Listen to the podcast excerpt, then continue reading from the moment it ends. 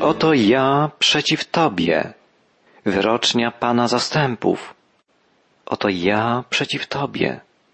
Takie słowa Pana pojawiają się w Biblii bardzo rzadko. Tylko kilka razy Bóg mówi poprzez proroków, oto ja przeciw Tobie. Bóg przemawia w ten sposób do narodu pełnego nieprawości, bałwochwalstwa, narodu niemoralnego, pysznego i okrutnego. Bóg przemawia do Asyryjczyków, mieszkańców Niniwy, stolicy Imperium Asyryjskiego, które zniewoliło wiele narodów, w tym lud izraelski. Oto ja przeciw Tobie, mówi Bóg do narodu, który odrzuca Jego prawdę, sprzeciwia się Jego woli i trwa w grzechu pychy, buty, bezprawia, bezbożności. Mówiliśmy już wiele o Bożym sądzie nad Niniwą. Posłuchajmy końcowych wyroków przekazanych przez proroka. Od siódmego wiersza trzeciego rozdziału Księgi Nahuma czytamy I każdy, kto Cię ujrzy, oddali się od Ciebie i zawoła spustoszona Niniwa, któż ulituje się nad nią? Gdzie mam szukać pocieszycieli dla Ciebie? Innymi słowy, Boży prorok zadaje pytanie, kto będzie płakał nad Niniwą? Kto będzie się litował nad narodem, który nie miał litości dla nikogo? Upadek Niniwy nikogo nie zmartwi. Nikt nie będzie jej opłakiwał. Była ciemiężycielką wszystkich narodów i wszyscy odetchną, gdy legnie w gruzach, gdy legnie w ruinach. Będzie to bardzo smutny pogrzeb, bez żałobników, bez zasmuconych przyjaciół. Nikt nie zapłacze nad ruinami Niniwy. Prorok Nahum stawia następne pytanie. Czyżeś lepsza niż Noamon, które osiadło między rzekami, wody dokoła niego, a wałem jego było morze i wody jego murem? Nahum zapowiada, że los Niniwy nie będzie lepszy niż los Noamon, czyli stolicy górnego Egiptu, Teb. Teby, potężne miasto faraonów, upadło w roku 663 przed naszą erą i prorok Nahum zapowiada, że Niniwa zostanie zniszczona podobnie jak egipska twierdza. Teby były przez długi okres historii stolicą górnego Egiptu. Były siedzibą faraonów od XVIII do XX dynastii. Były miastem potężnym i pięknym, o architekturze porównywalnej z największym i najpiękniejszym miastem, jakiekolwiek było zbudowane przez Greków czy Rzymian. Grecy nazywali to miasto Diospolis, dlatego że czczono tam bożka odpowiadającego greckiemu Jupiterowi. Miasto było położone na obu brzegach rzeki Nil.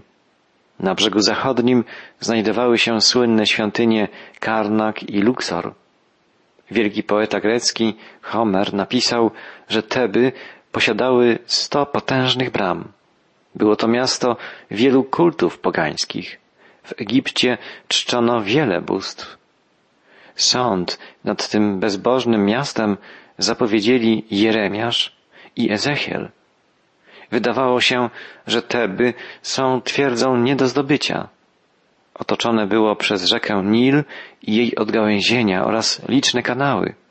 Było też wspaniale ufortyfikowane, a jednak upadło.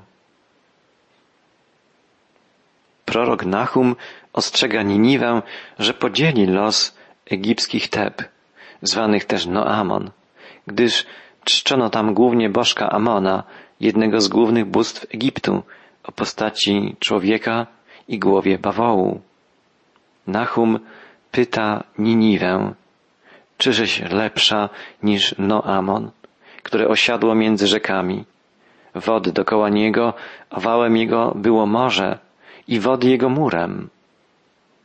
Kiedy Nil i jego odgałęzienia wzbierały, tworzyły rozległe zlewisko wód, przypominające morze. Wylewy Egiptu miały miejsce co roku.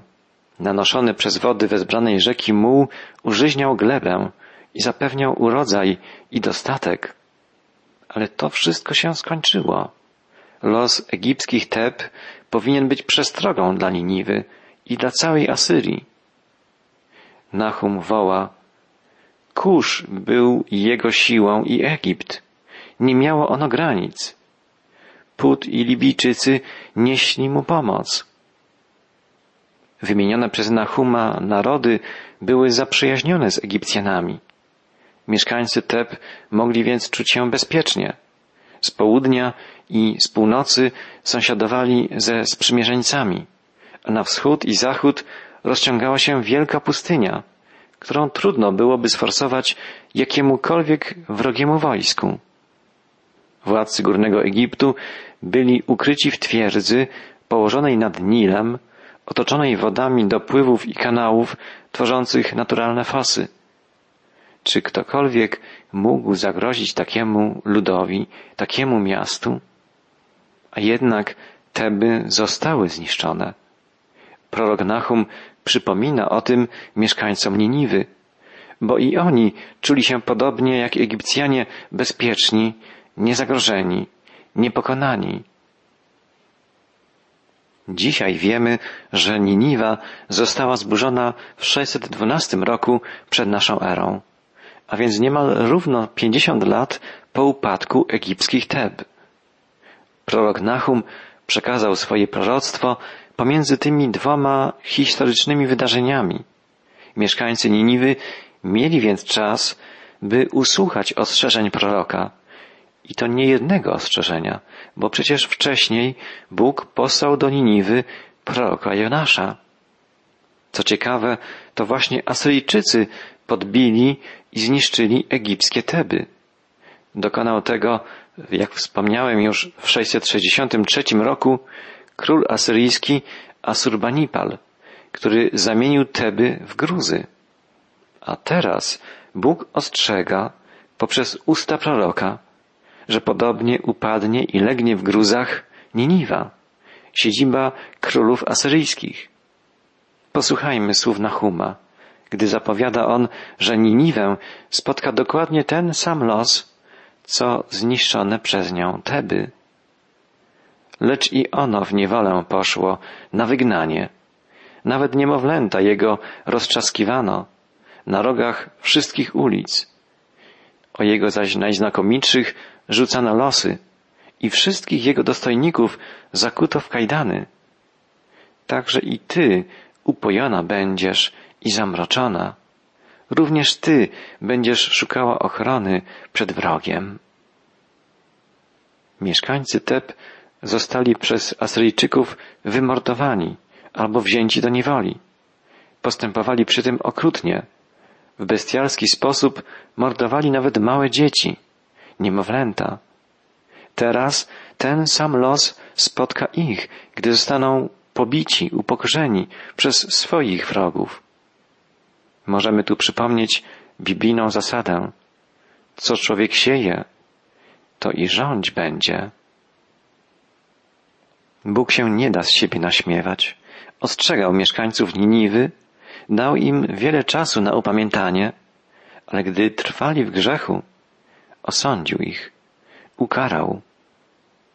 Nikt nie może czuć się bezpiecznie, gdy postępuje wbrew woli Boga. Najpotężniejsze mury, wielkie bogactwo, potężna siła nie mogą człowiekowi zapewnić bezpieczeństwa, jeśli postępuje samolubnie, grzesznie, jeśli kieruje nim pycha, zarozumialstwo. Zwróćmy uwagę na słowa proroka skierowane do Niniwy i ty będziesz upojona i zamroczona. Chodzi o upojenie z kielicha Bożego gniewu, co często w wypowiedziach proroków Starego Testamentu symbolizuje fizyczne i moralne upokorzenie i zupełne zagubienie się, zatracenie. Nie może czuć się bezpiecznie ten, kto występuje przeciwko Bogu. Boży prorok woła, wszystkie warownie Twoje to drzewa figowe z wczesnymi owocami, Gdy się je potrząśnie, wpadną do ust spożywającego. Kiedy figi dojrzeją, wystarczy lekko potrząsnąć drzewem, żeby wszystkie spadły jak deszcz. Bóg sprawi, że tak upadną mury Niniwy, bo Pan osądzi to miasto z powodu nieprawości, zła jego mieszkańców. Tak stało się już kiedyś, gdy Bóg osądził Jericho. Upadły też egipskie Teby. Upadnie stolica Asyrii, Niniwa. Bóg jest Panem historii. Dokonuje sądu nad narodami. Narody bezbożne uniża. Narody pobożne błogosławi. Pan sprawi, że upadną mury Niniwy.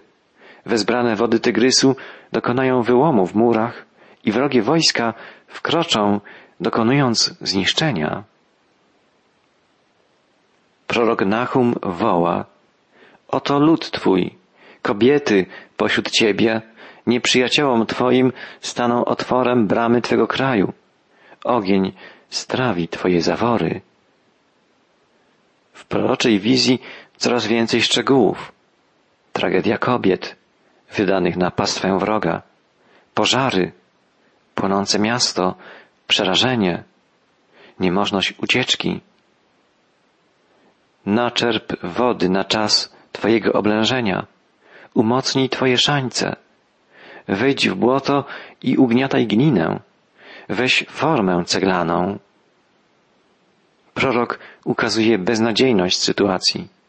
Nie można zrobić błyskawicznie cegieł z niewypalonej gliny. Nie można szańcami zatrzymać wody, kiedy wdziera się przez potężną wyrwę w murach. Każde działanie obrońców Niniwy było skazane na klęskę, gdyż to Pan wydał ich na stracenie z powodu ich wielkiej nieprawości. Tam pochłonie cię ogień, wytnie cię miecz, porze cię jak szarańcza, rozmnóż się jak chrząszcz, rozmnóż się jak konik polny. Nawet gdyby Asyryjczycy rozmnożyli się jak szarańcza, zostaliby wycięci mieczem, pochłonięci przez ogień. Spotyka ich bowiem Boży sąd, a straszną jest rzeczą wpaść w ręce Boga żywego. Prorok Nahum zapowiada, że sąd Boży obejmie nie tylko Niniwę, ale całe imperium asyryjskie. Posłuchajmy wyroku prorockiego przeciwko Asyrii. Rozmnożyłaś swoich kupców ponad gwiazdy niebios. Szarańcza wykluje się z obrzędu i uleci. Stróże twoi jak szarańcza, a twoi urzędnicy jak mnóstwo koników polnych, które osiadają na murach w czasie zimna. Wychodzi słońce, a odlatują i nie wiadomo, gdzie ich miejsce. Urzędnicy imperium, liczni jak szarańcza, znikną, przepadną wraz z całym potężnym państwem.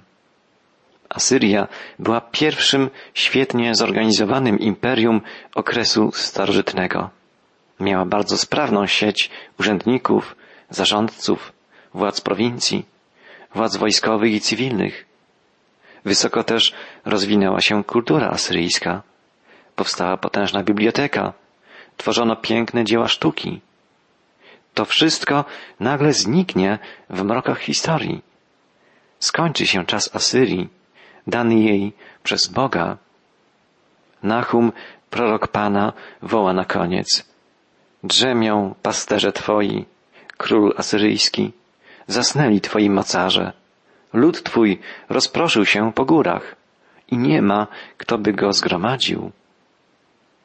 Drzemią pasterze, zasnęli mocarze. To poetycki opis śmierci władców Asyrii.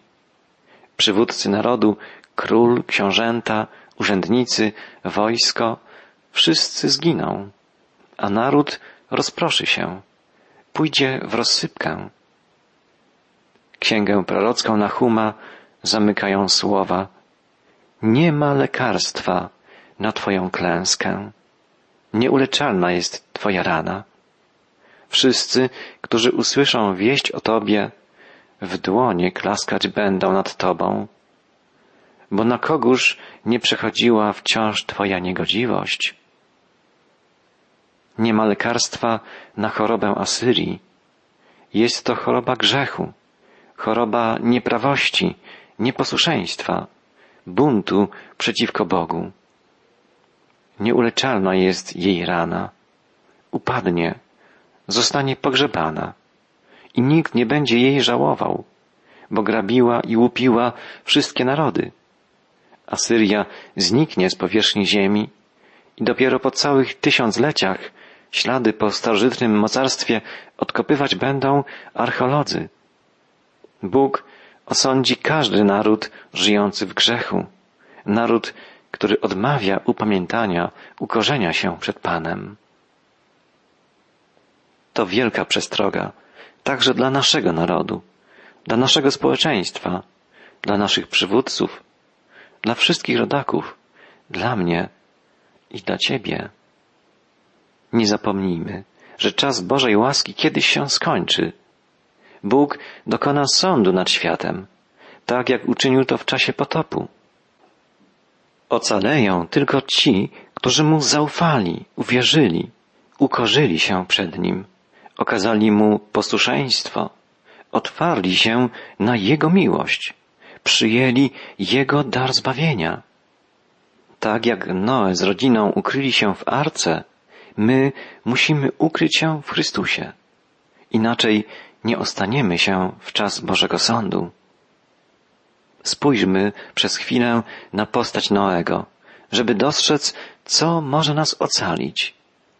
Nasz Pan, Jezus Chrystus, ostrzegł nas, że Jego drugie przyjście oznaczać będzie sąd dla ludzi, którzy żyć będą podobnie jak przed potopem, bezbożnie, egoistycznie.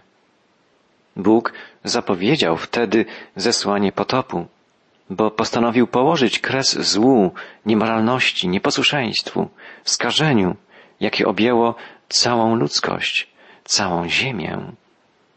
Gdy człowiek zgrzeszył, Bóg zapowiedział, że nadejdzie odkupiciel, który wybawi ludzkość. Ludzie powinni więc wyglądać Zbawiciela. Zamiast tego odwrócili się od Boga, poszli za swoimi pragnieniami, swoimi rządzami, pogrążali się coraz bardziej w grzechu, w niemoralności, w egoizmie, w samouwielbieniu. Noe był innym człowiekiem.